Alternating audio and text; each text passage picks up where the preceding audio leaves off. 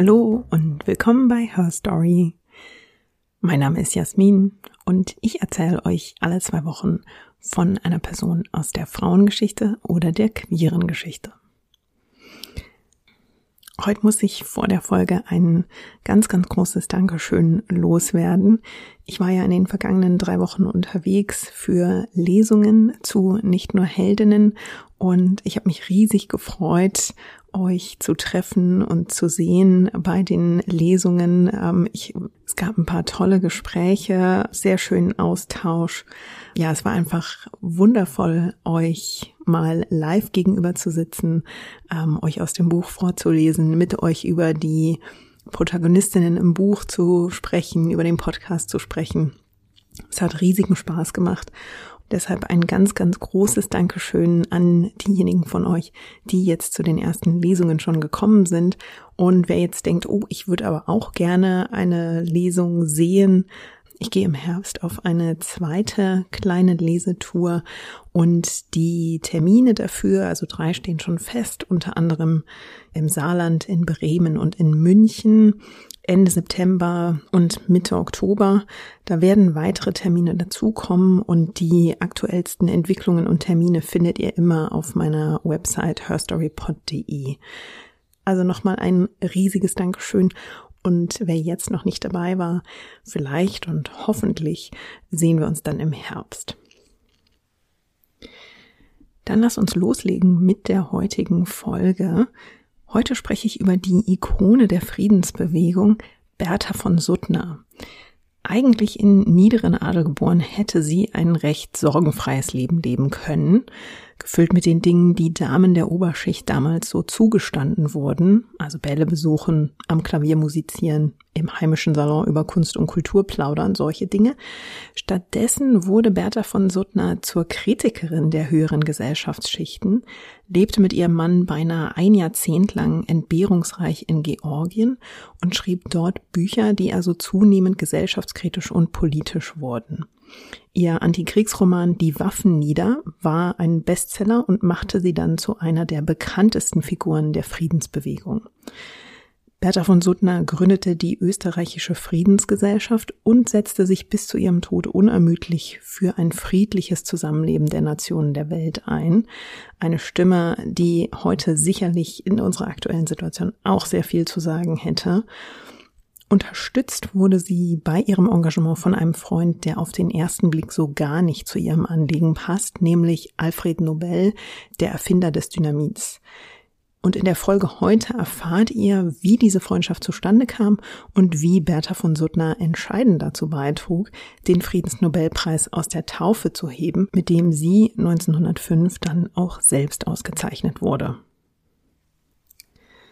Bertha Sophia Felicita Kinsky wurde am neunten Juni achtzehnhundertdreiundvierzig in Prag geboren. Ihre Familie war adlig und die Kinskys waren eine der einflussreichsten Familien in Böhmen.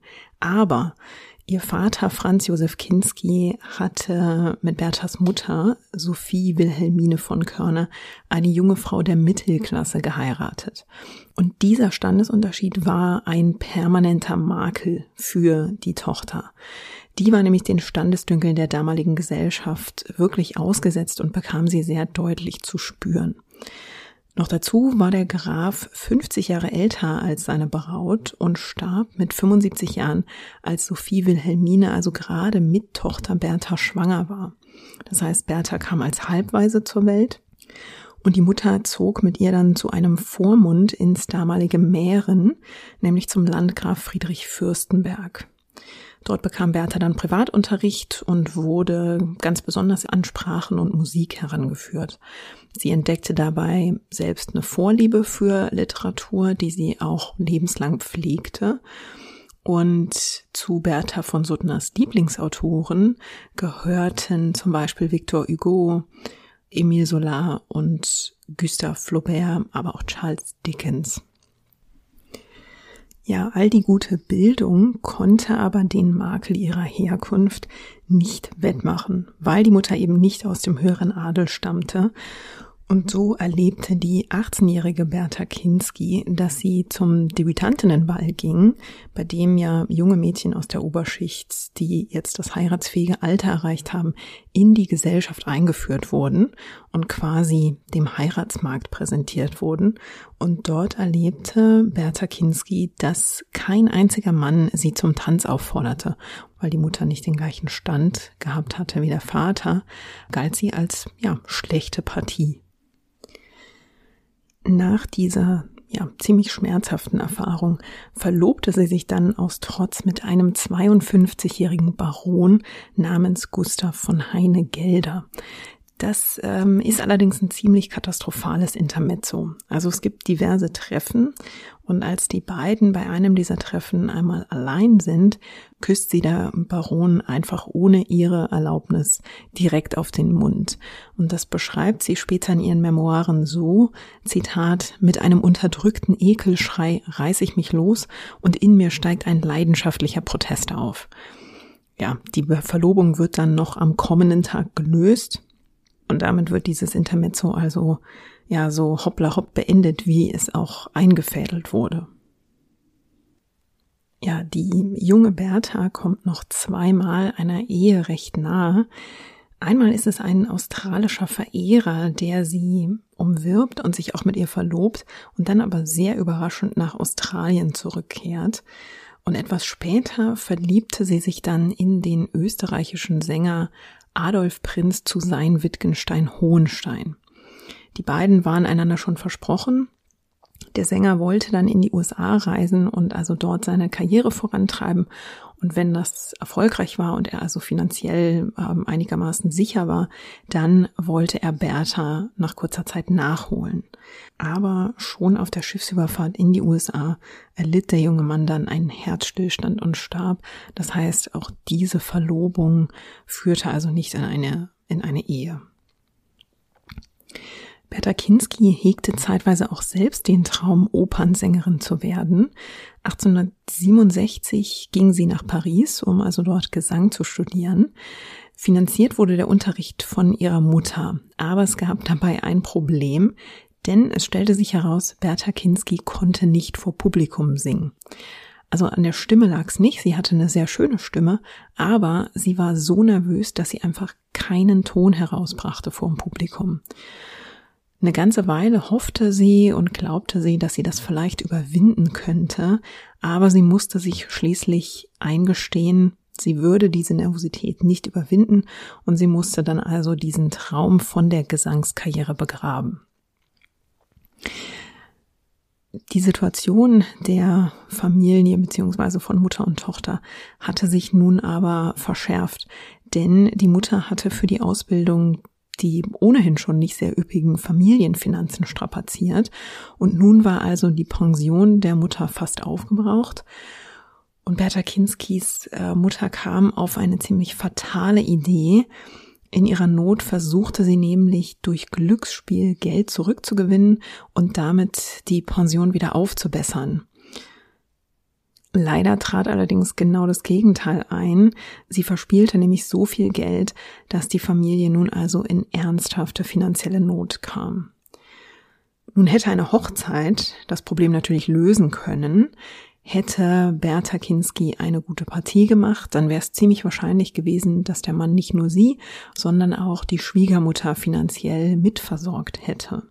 Aber alle bisherigen Hochzeitspläne waren ja nun gescheitert und Bertha Kinsky war mittlerweile beinahe dreißig Jahre alt. Das war nach damaligen Maßstäben eben schon alte Jungfer und zu alt für den Heiratsmarkt. Also nun stellte man sich schon die Frage, warum hat eine Frau in dem Alter denn immer noch keinen Ehepartner gefunden? Das galt nun schon als Makel. Und Bertha Kinsky entschied sich deshalb, eine Stelle zu suchen, um Geld zu verdienen.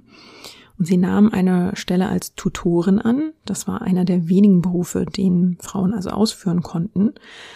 Und zwar begab sie sich in Stellung bei der Familie von Suttner in Wien. Sie begann dort die vier Töchter des Hauses zu unterrichten und wurde in der Familie auch sehr herzlich aufgenommen. Man verstand sich sehr gut, die ähm, Eltern waren sehr zufrieden damit, wie Bertha Kinsky also die, die Töchter unterrichtete. Und dann kam eines Tages der dreiundzwanzigjährige Sohn der Familie, Arthur von Suttner, aus dem Studium zu Besuch bei den Eltern. Und in ihren Memoiren beschreibt Bertha von Suttner die, Zitat, Sonnenscheinwirkung von Arthur von Suttner. Also seine sehr charmante Art, alle in der Familie hätten ihn besonders geliebt, schreibt sie. Sprich, irgendwie war die ganze Familie von Suttner im Bann dieses äh, jungen Mannes. Und bald war auch Bertha Kinsky im Bann dieses jungen Mannes. Die beiden verlieben sich nämlich und beginnen eine heimliche Beziehung. Beinahe drei Jahre lang gelingt es ihnen, das geheim zu halten. Nur die Schwestern wissen Bescheid, aber die Eltern von Suttner eben nicht. Aber wie das mit Geheimnissen so ist, die bleiben eben nie komplett geheim. Und so ist es auch hier. Frau von Suttner findet heraus, dass ihre Hauslehrerin mit ihrem Sohn angebandelt hat und sie stellt sich strikt gegen diese Verbindung. Bertha ist ja älter als Arthur. Schon das gilt als wahnsinnig ungewöhnlich und beinahe als ein Tabu. Und dann eben, ja, dass eine Bedienstete sich mit einem äh, Sohn des Hauses einlässt, auch das gilt eigentlich als Tabu. Bertha Kinsky wird also entlassen von den von Suttners. Und Frau von Suttner will nun also sicher gehen, dass Bertha Kinsky auch wirklich den Haushalt verlässt. Und deshalb sucht sie nach einer neuen Stellung für ihre Hauslehrerin. Und sie findet eine Zeitungsannonce, in der ein Unternehmer namens Alfred Nobel in Paris nach einer privaten Sekretärin sucht. Also Frau von Suttner versucht, Bertha Kinsky nicht nur in eine neue Stellung zu bringen, sondern sicherheitshalber auch gleich außer Landes, um eben so viel, ja, geografische Distanz wie möglich zwischen sie und den Sohn zu bringen. Alfred Nobel war zu dieser Zeit schon ein erfolgreicher Geschäftsmann. achtzehnhundertdreiunddreißig war er in Schweden geboren worden, hatte dann aber einen Teil seiner Kindheit in Russland verbracht, denn dort hatte sein Vater mit der Produktion von Minen Geld verdient. Allerdings war der Erfolg des Vaters ja recht durchwachsen. Zweimal ging die Familie nämlich beinahe bankrott. Und auf einer Studienreise in Frankreich hatte der junge Alfred Nobel dann von Nitroglycerin gehört, also diesem explosiven Stoff, der in flüssiger Form aber viel zu instabil ist und viel zu leicht explodiert. Und Nobel gelang es dann, nach vielen Experimenten das Nitroglycerin zu stabilisieren. Er stößt durch Zufall darauf, dass Nitroglycerin stabiler ist, wenn man es mit Kieselgur mischt. Und Nobel erfindet dann auch noch die Initialzündung und nennt seine Erfindung also Dynamit. Dynamit löst das bis dahin verwendete Schwarzpulver ab, und zwar nicht nur in industriellen Projekten, sondern vor allem im Militär. Bei diesen Experimenten, die Nobel da macht, und auch bei der Produktion später, kam es übrigens immer wieder zu schweren Unfällen, auch mit Todesopfern. Und achtzehnhundertvierundsechzig starb dabei sogar auch Alfred Nobels Bruder Emil gemeinsam mit sechs Mitarbeitern bei einer Explosion. Dennoch hatte Alfred Nobel bis Anfang der achtzehnhundertsiebziger Jahre ein sehr erfolgreiches, großes Netz an Unternehmen in halb Europa gegründet. Er hatte seinen Wohnsitz nach Paris verlegt, hatte übrigens auch mal eine Zeit lang außerhalb Hamburgs gewohnt, residierte dann aber schließlich in Paris, weil das damals das kulturelle Zentrum Europas war und er von dort aus also sehr gut seine Geschäfte führen konnte. Und weil dabei aber immer mehr Korrespondenz anfiel, die er irgendwann allein nicht mehr bewältigen konnte und wollte, suchte er dann also eine private Sekretärin und schaltete dafür eine Anzeige in Österreich. Warum er diese Anzeige nicht in Frankreich schaltete, hat vielleicht damit zu tun, dass vielen Französinnen mindestens eine der Fremdsprachen fehlte, die Nobel in seiner Anzeige als Bedingung für den Job nannte, denn seine Korrespondenz musste auf Deutsch, Englisch und Französisch geführt werden. Bertha Kinsky und Alfred Nobel schreiben sich dann einige Briefe, um sich sozusagen zu beschnuppern. Die junge Frau bewirbt sich also um diese Stellung Und in ihren Memoiren beschreibt sie dann den Eindruck, den sie von Nobel aus diesen Briefen bekommt. Zitat, er schrieb geistvoll und witzig, doch in einem schwermütigen Ton. Der Mann schien sich unglücklich zu fühlen, ein Menschenverächter zu sein und von umfassendster Bildung, von tief philosophischem Weltblick. Also ein Mann der Gegensätze, der Bertha Kinsky aber ja nicht in die Flucht schlägt, sondern neugierig genug macht, denn achtzehnhundertfünfundsiebzig trifft Bertha Kinsky dann Alfred Nobel in Paris. Also man will sich kennenlernen und ähm, die Anstellung ist eigentlich schon so gut wie sicher. Die beiden lernen sich eine Woche lang kennen und verstehen sich dabei sehr gut. Sie schreibt, mit ihm über Welt und Menschen, über Kunst und Leben, über die Probleme von Zeit und Ewigkeit zu reden, war ein geistiger Hochgenuss. Beide hatten also ein großes Interesse für Literatur, sie mochten die gleichen Literaten. Alfred Nobel versuchte selbst seit seiner Jugend auch immer wieder zu schreiben und verfasste vor allem Poesie und er gab Bertha Kinsky auch ein sehr langes Gedicht zu lesen, das sie, Zitat, prachtvoll fand. Nach einigen Tagen musste Nobel dann aber auf Geschäftsreise außer Landes gehen und obwohl sich Bertha Kinsky so gut mit ihm verstanden hatte, litt sie gleichzeitig furchtbar in Paris, denn sie litt eben extrem an Liebeskummer. Sie vermisste Arthur von Suttner. Die beiden schickten sich beinahe täglich Telegramme und als nach Nobels Abreise dann erneut ein Telegramm von Arthur von Suttner eintrifft und er darin schreibt, dass er ohne sie nicht leben kann, ja, da packt sie einfach die jugendliche Liebe, sie hält es nicht mehr aus, sie verkauft kurzerhand ein wertvolles Schmuckstück und reist mit diesem Geld überstürzt aus Paris ab und zwar zurück nach Wien. Und obwohl Alfred Nobel bei seiner Rückkehr dann also feststellen musste, dass seine neue Sekretärin stiften gegangen war und es also ja mit diesem Sekretärinnenjob nichts wurde, nahm er ihr das nicht übel, sondern die beiden, ja, die hatten irgendwie eine Verbindung. Sie hatte ihm auch von ihrer Herzensangelegenheit berichtet. Das kam also nicht vollkommen überraschend für ihn. Heute wird oft spekuliert, Nobel habe sich selbst in Bertha Kinsky verliebt, habe vielleicht deshalb den Kontakt zu ihr trotzdem nicht abgebrochen. Wie dem auch sei, dieses Treffen in Paris war jedenfalls der Beginn einer lebenslangen Freundschaft der beiden. Bertha Kinsky kehrte also nach Wien zurück und traf sich dort dann heimlich mit Arthur von Suttner. Die beiden brannten dann durch und heirateten heimlich am zwölften Juni achtzehnhundertsechsundsiebzig. Und sie entschieden sich, dass sie Österreich verlassen wollten, denn sie hatten eben ja eine Ahnung, dass ihre Ehe und ihr Zusammensein in Österreich von seinen Eltern nicht akzeptiert werden würde. Deshalb wollten sie sich woanders gemeinsam ein Leben aufbauen. Bertha hatte in Homburg die Prinzessin Ekaterina Dadiani kennengelernt. Die stammte aus dem Nordwesten Georgiens und die Prinzessin hatte nach dem Tod ihres Ehemanns vier Jahre lang Mingrelien regiert. Das ist ein selbstständiges Fürstentum im Westen des heutigen Georgiens gewesen.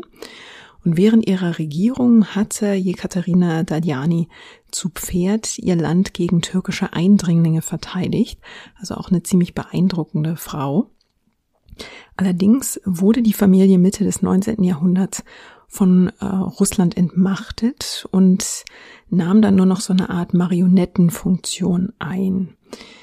Die Prinzessin urlaubte wie viele Mitglieder des höheren Stands in europäischen Kurorten. Und deswegen hatte sie also an einem dieser Orte die damals noch unverheiratete Bertha Kinsky getroffen. Die beiden hatten sich also kennengelernt und angefreundet und nun schrieb die frisch getraute Bertha von Suttner der Prinzessin in der Hoffnung, dass ihr Ehemann eine Anstellung am Hof bekommen könnte. Womöglich eine gut bezahlte, das war natürlich die Hoffnung da, dahinter. Und die beiden wurden von der Prinzessin dann auch tatsächlich mit einer sehr warmen Einladung bedacht. Das Paar reiste dann im Pferdewagen, dann per Schiff, dann auf kleineren Booten, dann in einer Troika und schließlich zu Pferd nach Gordi, wo also dieses Schloss der Dadianis stand.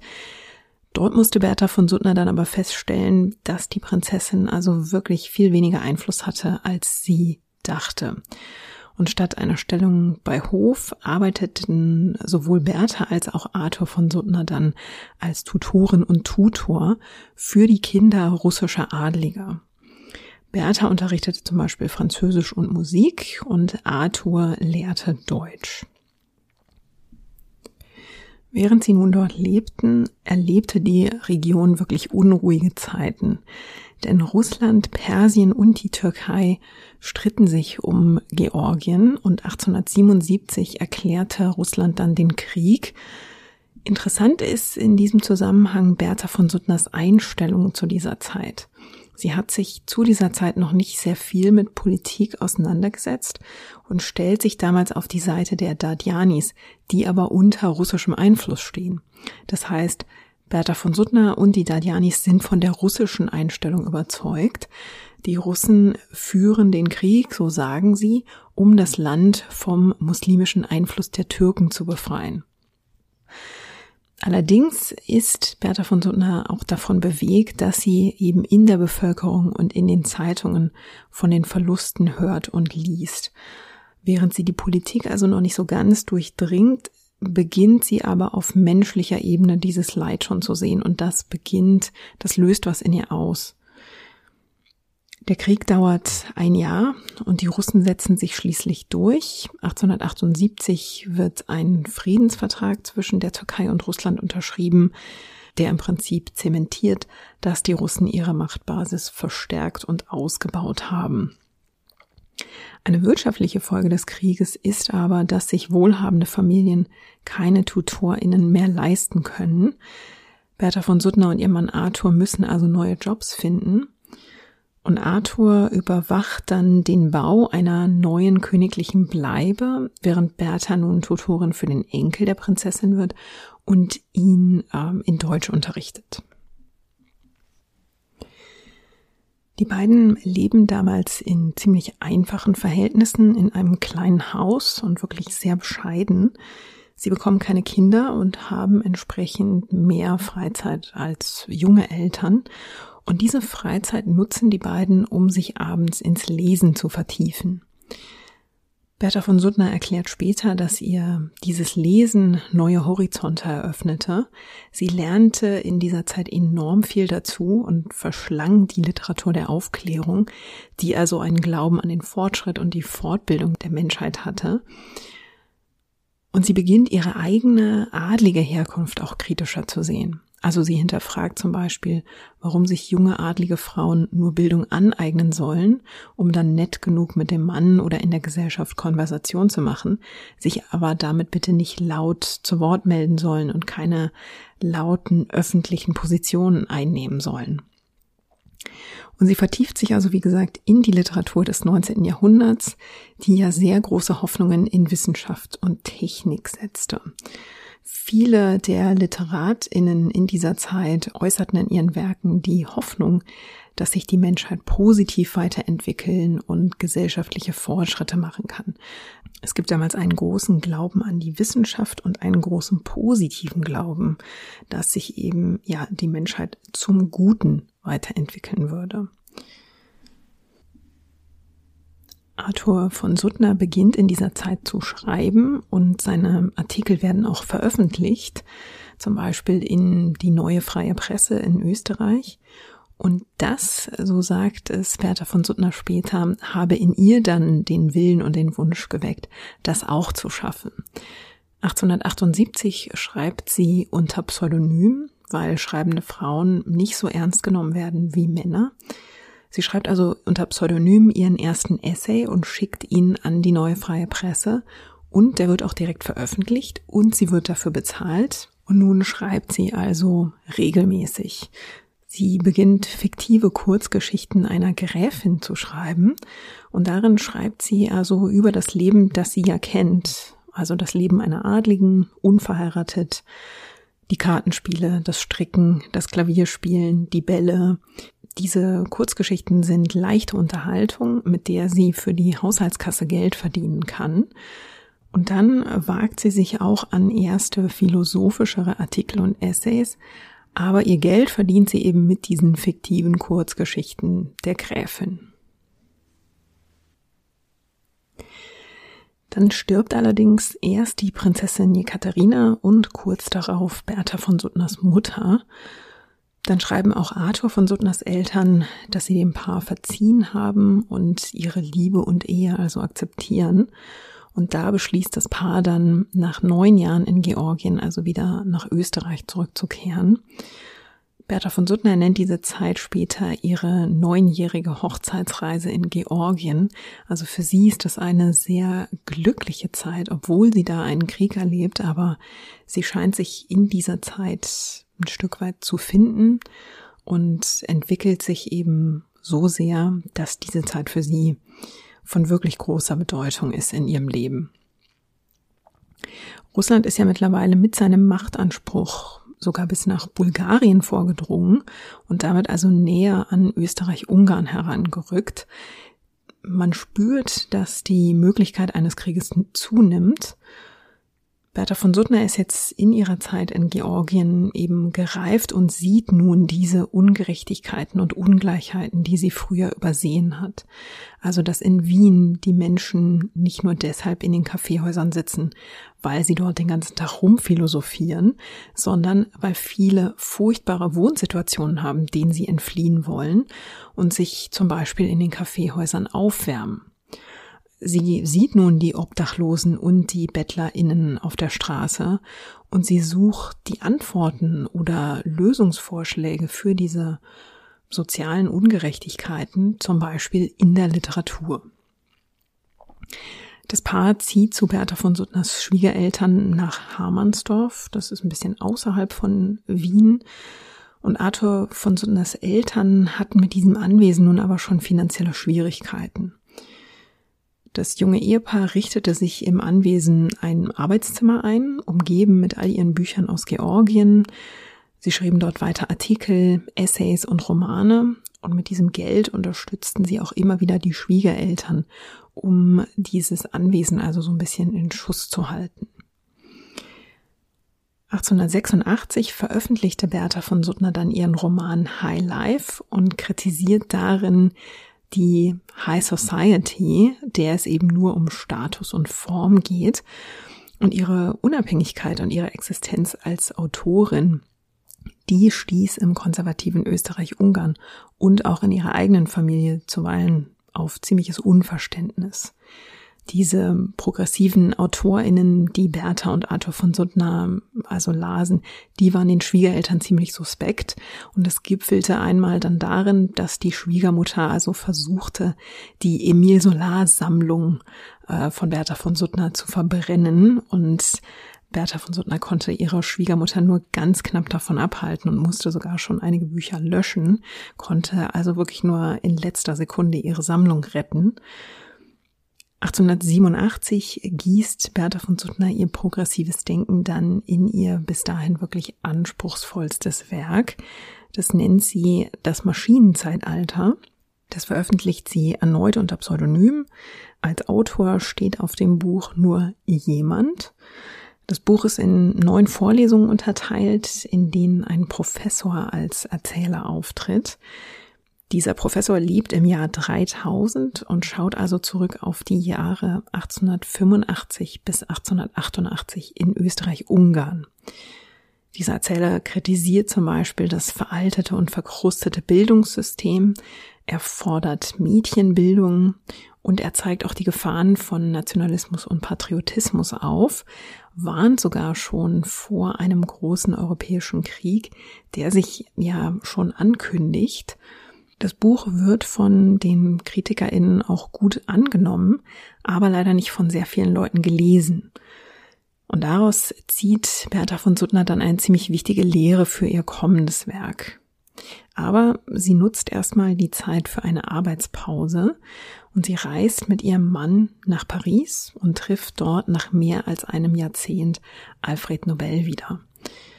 Mit Nobel hat sie während dieser gesamten Zeit also eine Korrespondenz aufrechterhalten. Er hat schon manche ihrer Aufsätze und Bücher gelesen. Man versteht sich blendend bei diesem Wiedersehen. Nobel selbst hat in der Zwischenzeit das rauchschwache Schwarzpulver Ballistit entwickelt. Und das ist ein großer Fortschritt fürs Militär, nämlich für die Artillerie. Und das ist also, ja, nun treffen hier zwei Gegensätze aufeinander. Also während sich Bertha von Suttner mehr und mehr Gedanken über ein friedliches Zusammenleben und friedliche Koexistenz der Nationen macht, bedient Alfred Nobel mit seiner Arbeit zunehmend das Militär und die Kriegsmaschinerie. Trotzdem verbindet die beiden weiterhin eine herzliche Freundschaft. Alfred Nobel nimmt das Ehepaar von Suttner mit zum Salon von Juliette Adam Lambert. Das ist eine reiche Witwe, die das radikale Journal La Nouvelle Revue veröffentlicht. Und an diesem Abend, als also Alfred Nobel und die von Suttners diesen Salon besuchen, wird dort erhitzt über die Folgen des Deutsch-Französischen Kriegs von achtzehnhundertsiebzig einundsiebzig diskutiert. In diesem Krieg wurde Frankreich ja schwer verwüstet und bekam dann vom jungen Deutschen Kaiserreich sehr unfaire Friedensbedingungen aufgedrückt.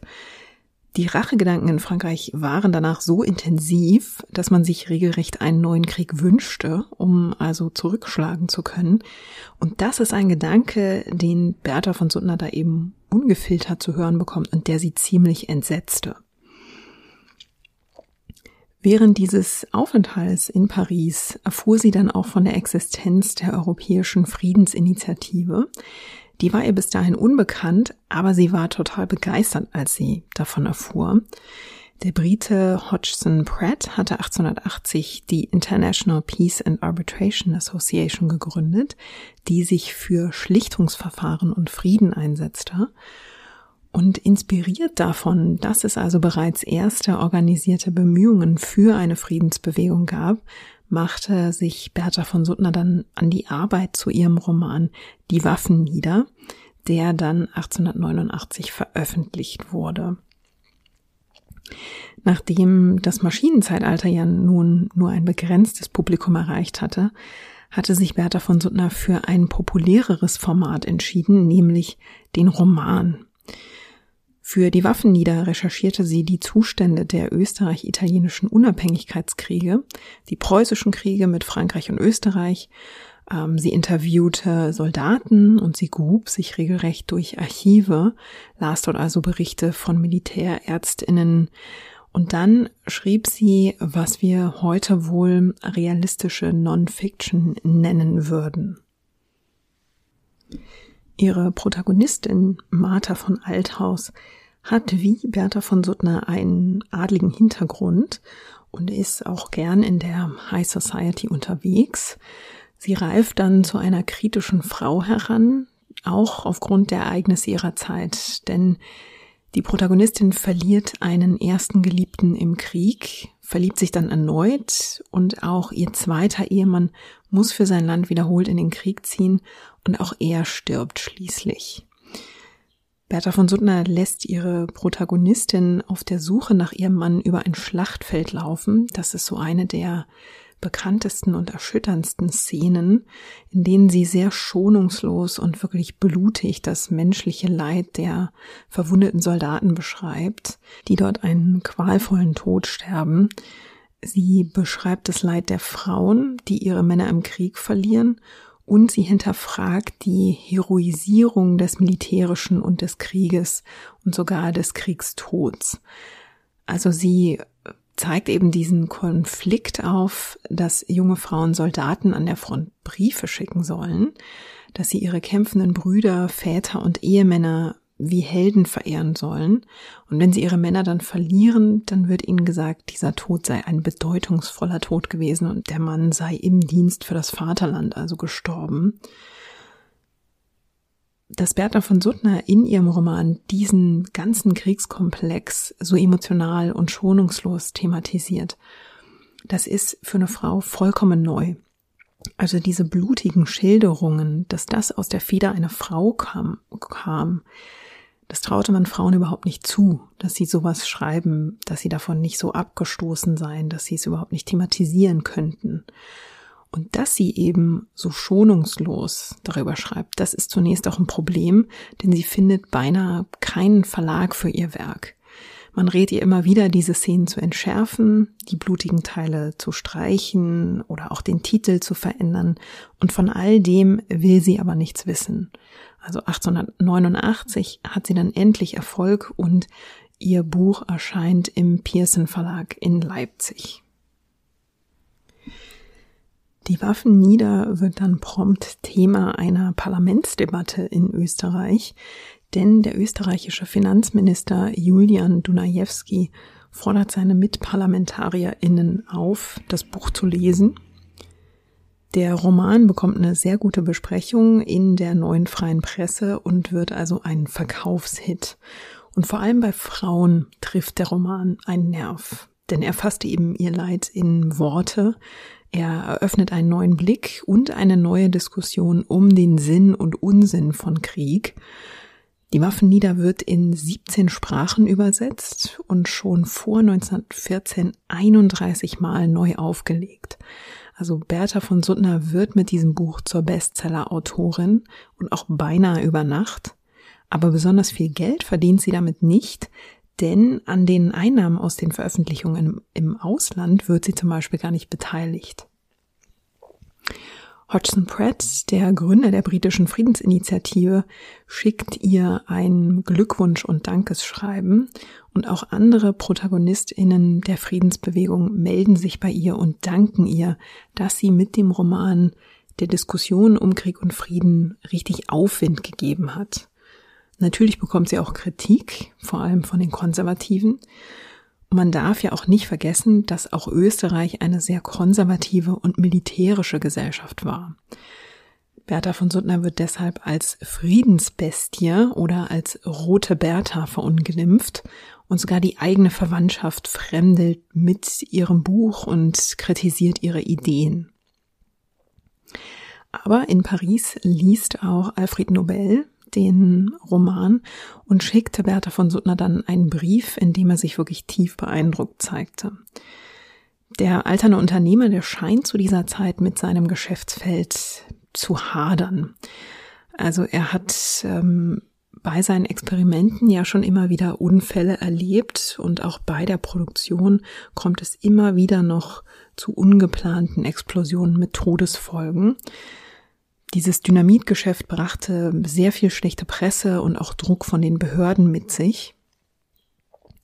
Und es gibt eine Anekdote, die immer als Anstoß für Alfred Nobels Interesse für die Friedensbewegung zitiert wird, ähm, die aber wahrscheinlich sogar nur eine Legende ist. Die geht so, dass achtzehnhundertachtundachtzig Nobels Bruder Ludwig stirbt. Und in einer französischen Zeitung wird Ludwig Nobel aber mit seinem Bruder verwechselt. Es wird also angeblich ein Nachruf auf Alfred Nobel veröffentlicht und in dem soll sinngemäß gestanden haben: Alfred Nobel war der Mann, der reich wurde, indem er Wege fand, wie man mehr Menschen schneller töten kann. Und das soll Alfred Nobel so geschockt und beeinflusst haben, seine Rolle zu reflektieren und sich stärker mit der Friedensbewegung zu beschäftigen. Das klingt jetzt sehr dramatisch und eigentlich auch fast zu gut, um wahr zu sein. Und genau deshalb ziehen HistorikerInnen auch in Zweifel, dass diese Legende wirklich stimmt. Denn den Nachruf, diesen angeblichen Nachruf, in dem dieser Satz gestanden haben soll, den hat man bis heute nicht gefunden. Wahr ist allerdings, dass Nobel tatsächlich begann, die Ideen der Friedensbewegung eben genauer zu studieren und sich also auch immer häufiger und intensiver darüber mit Bertha von Suttner auszutauschen.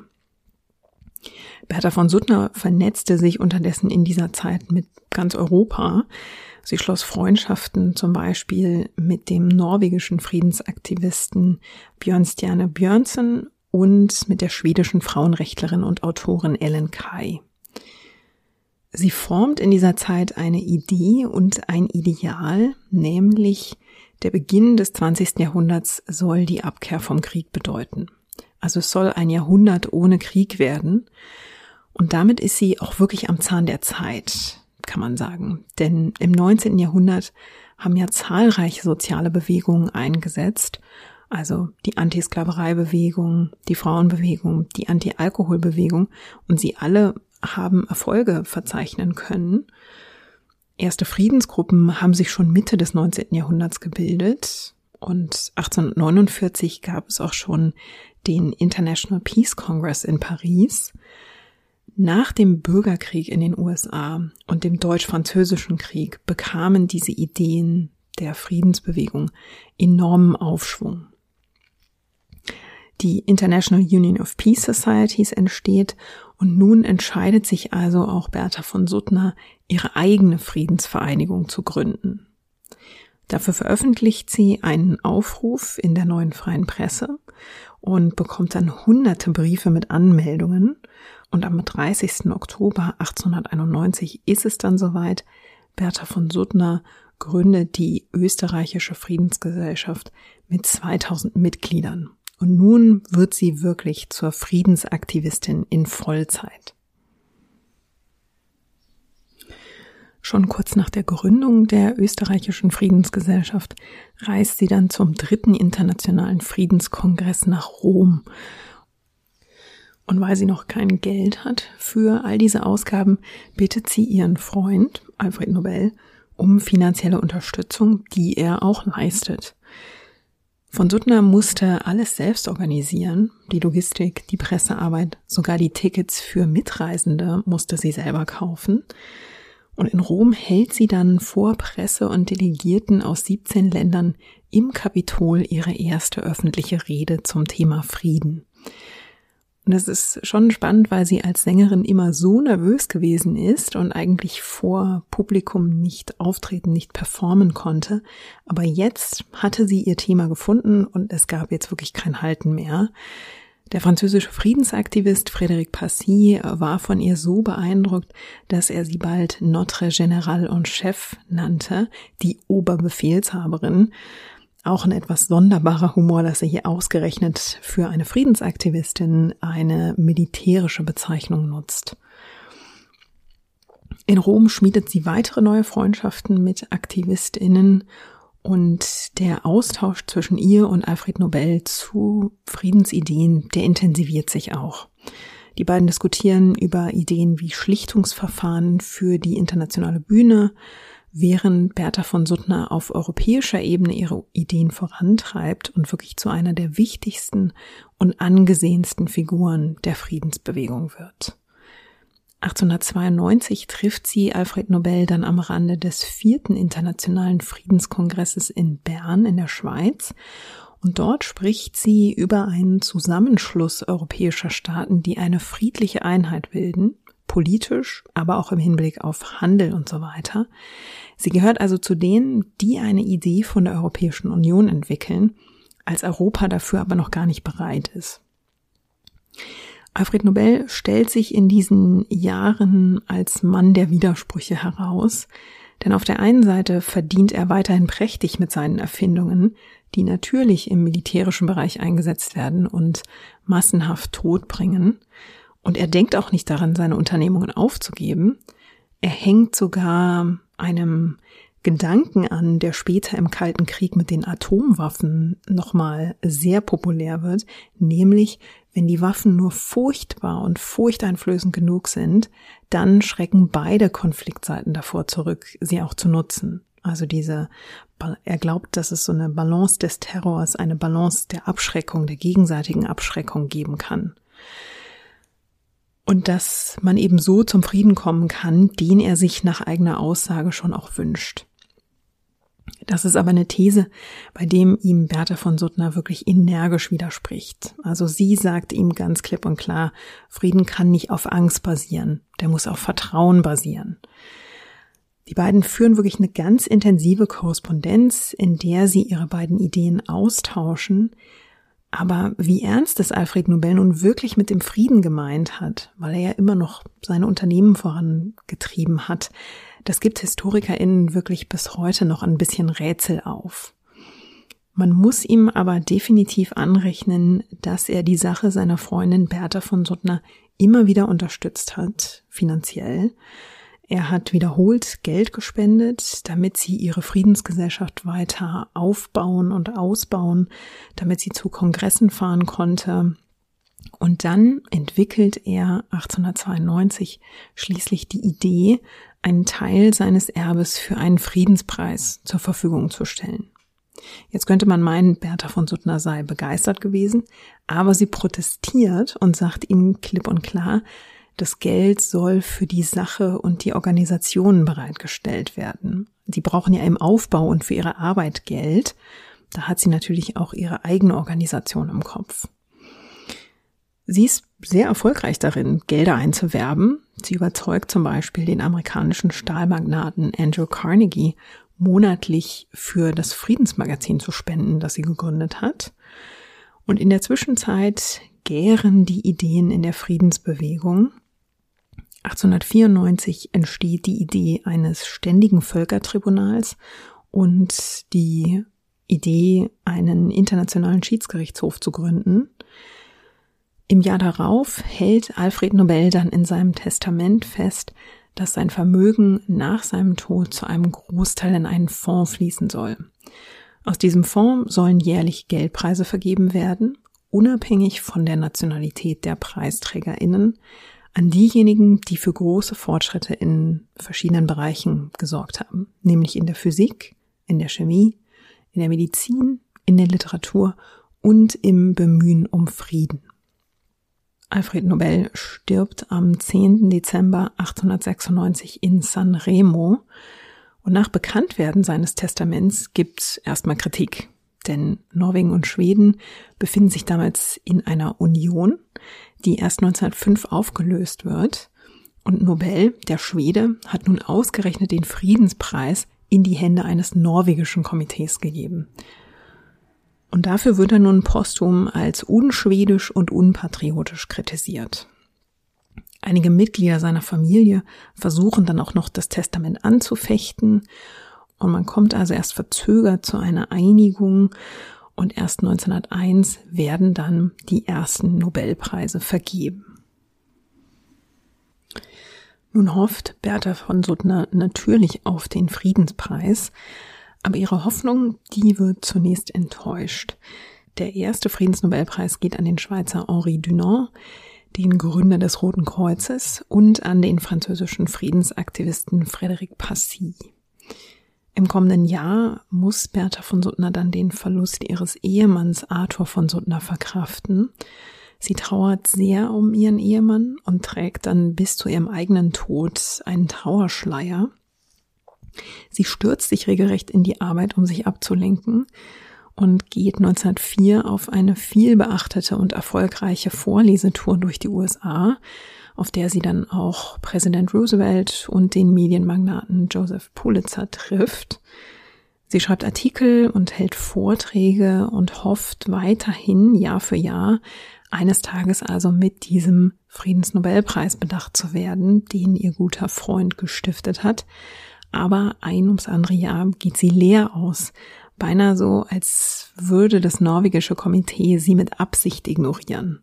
Denn man muss wirklich sich nochmal vor Augen halten, sie ist damals eine der bekanntesten und auch verehrtesten Figuren in der Friedensbewegung. neunzehnhundertzwei geht der Preis wieder an ein Duo, nämlich an den Leiter des Berner Friedensbüros und den Leiter der Interparlamentarischen Union. neunzehnhundertdrei wird der Engländer Randall Cremer ausgezeichnet, der sich für Schlichtungsprozesse stark machte. Und neunzehnhundertvier bekommt den Preis das belgische Institute of International Law. Und danach gingen die Freunde Bertha von Suttners dann zu Lobbyarbeit über, muss man sagen. Auch Alfred Nobels Neffe Emanuel meldete sich zu Wort und sagte eben, wer hätte den Preis denn mehr verdient als die Frau, die Alfred Nobels Denkprozesse zum Frieden und seine Idee eines Friedenspreises überhaupt vorangetrieben hat.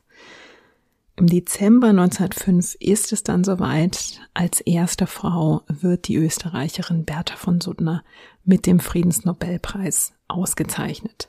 Und in ihrer Dankesrede beruft sie sich auch auf Alfred Nobel.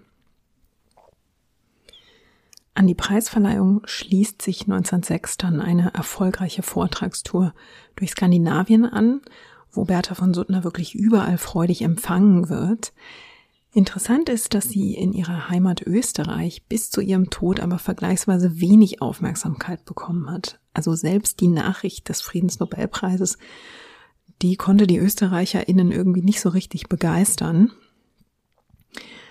Und so groß Bertha von Suttners Hoffnungen neunzehnhundertfünf noch sind, so sehr mehren sich auch schon die Ängste über die zunehmenden Spannungen in Europa in den kommenden Jahren. Noch neunzehnhundertdreizehn trifft sie den jungen österreichischen Schriftsteller Stefan Zweig und warnt ihn damals eindringlich. Sie bekniet ihn regelrecht, seine junge Generation müsse sich den Zielen der Friedensbewegung anschließen und sie wirklich lautstark verteidigen. Und erst Jahre später wird Stefan Zweig dann zugeben, wie sehr sie recht hatte und wie sehr er ihre Mahnungen eigentlich unterschätzt hat. Den Ausbruch des Ersten Weltkriegs, den erlebt Bertha von Suttner nicht mehr. Sie stirbt am einundzwanzigsten Juni neunzehnhundertvierzehn mit einundsiebzig Jahren. Eine Woche später wird Franz Ferdinand in Sarajevo gemeinsam mit seiner Frau Sophie erschossen. Und damit beginnt dann der Erste Weltkrieg. Wenn man nun bedenkt, dass das zwanzigste Jahrhundert überhaupt kein Jahrhundert des Friedens, sondern das von zwei Weltkriegen war, könnte man ganz lapidar sagen, Bertha von Suttner ist gescheitert. Aber Bertha von Suttners Roman Die Waffen nieder wird auch immer mal wieder verglichen mit Harriet Beecher Stowe's Onkel Toms Hütte. Von Suttners Roman gab der Friedensbewegung Auftrieb, wie Beecher Stowe's Roman der Antisklavereibewegung Auftrieb verliehen hatte. Und von Suttner und die Friedensbewegung trugen wirklich viel dazu bei, den Militarismus und die bewaffnete Konfliktlösung als außenpolitische Strategie zu hinterfragen. Sie legte die Grundlagen für internationale Einrichtungen, die sich eben der Friedenssicherung verschreiben, bis heute. Sie inspirierten Woodrow Wilson auch zu seinem Vorschlag der League of Nations bzw. dem Völkerbund, aus dem die heutigen Vereinten Nationen hervorgingen. Bertha von Suttner war also keine Träumerin, sondern wirklich eine ernstzunehmende Friedensaktivistin, die ziemlich große Fußstapfen hinterlassen hat. Sie wäre sicherlich schockiert darüber, welche Kriege die Welt seit ihrem Tod erschüttert haben und dass auch heute noch jeden Tag Menschen in bewaffneten Konflikten sterben. Aber es hätte sie vermutlich nur noch stärker für ihr Ziel des weltweiten Friedens kämpfen lassen.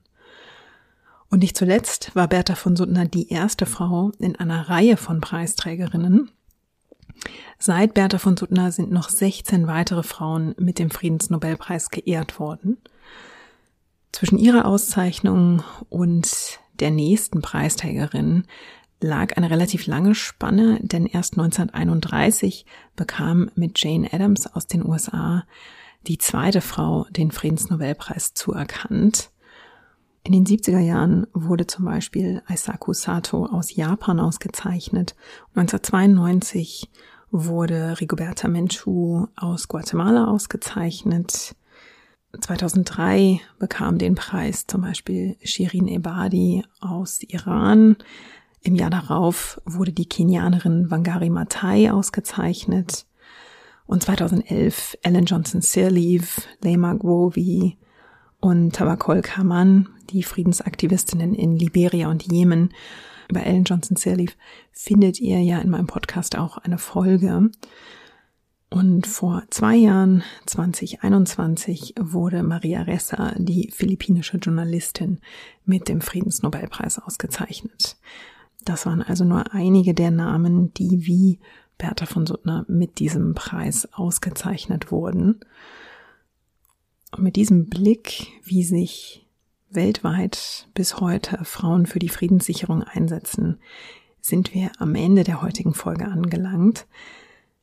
Ich sage danke, dass ihr wieder mit dabei wart. Ich hoffe, ihr hattet viel Freude beim Zuhören. Wenn ihr Gedanken zur Episode habt, könnt ihr mir wie immer eine E-Mail schreiben oder euch per Social Media melden. Ihr erreicht mich unter feedback at herstorypod punkt de oder auf Instagram und Twitter unter at herstory pod und auf Mastodon unter at herstorypod at norden punkt social. Wir hören uns wieder in zwei Wochen mit einer neuen spannenden Biografie und bis dahin sage ich, passt auf euch auf und lasst es euch gut gehen.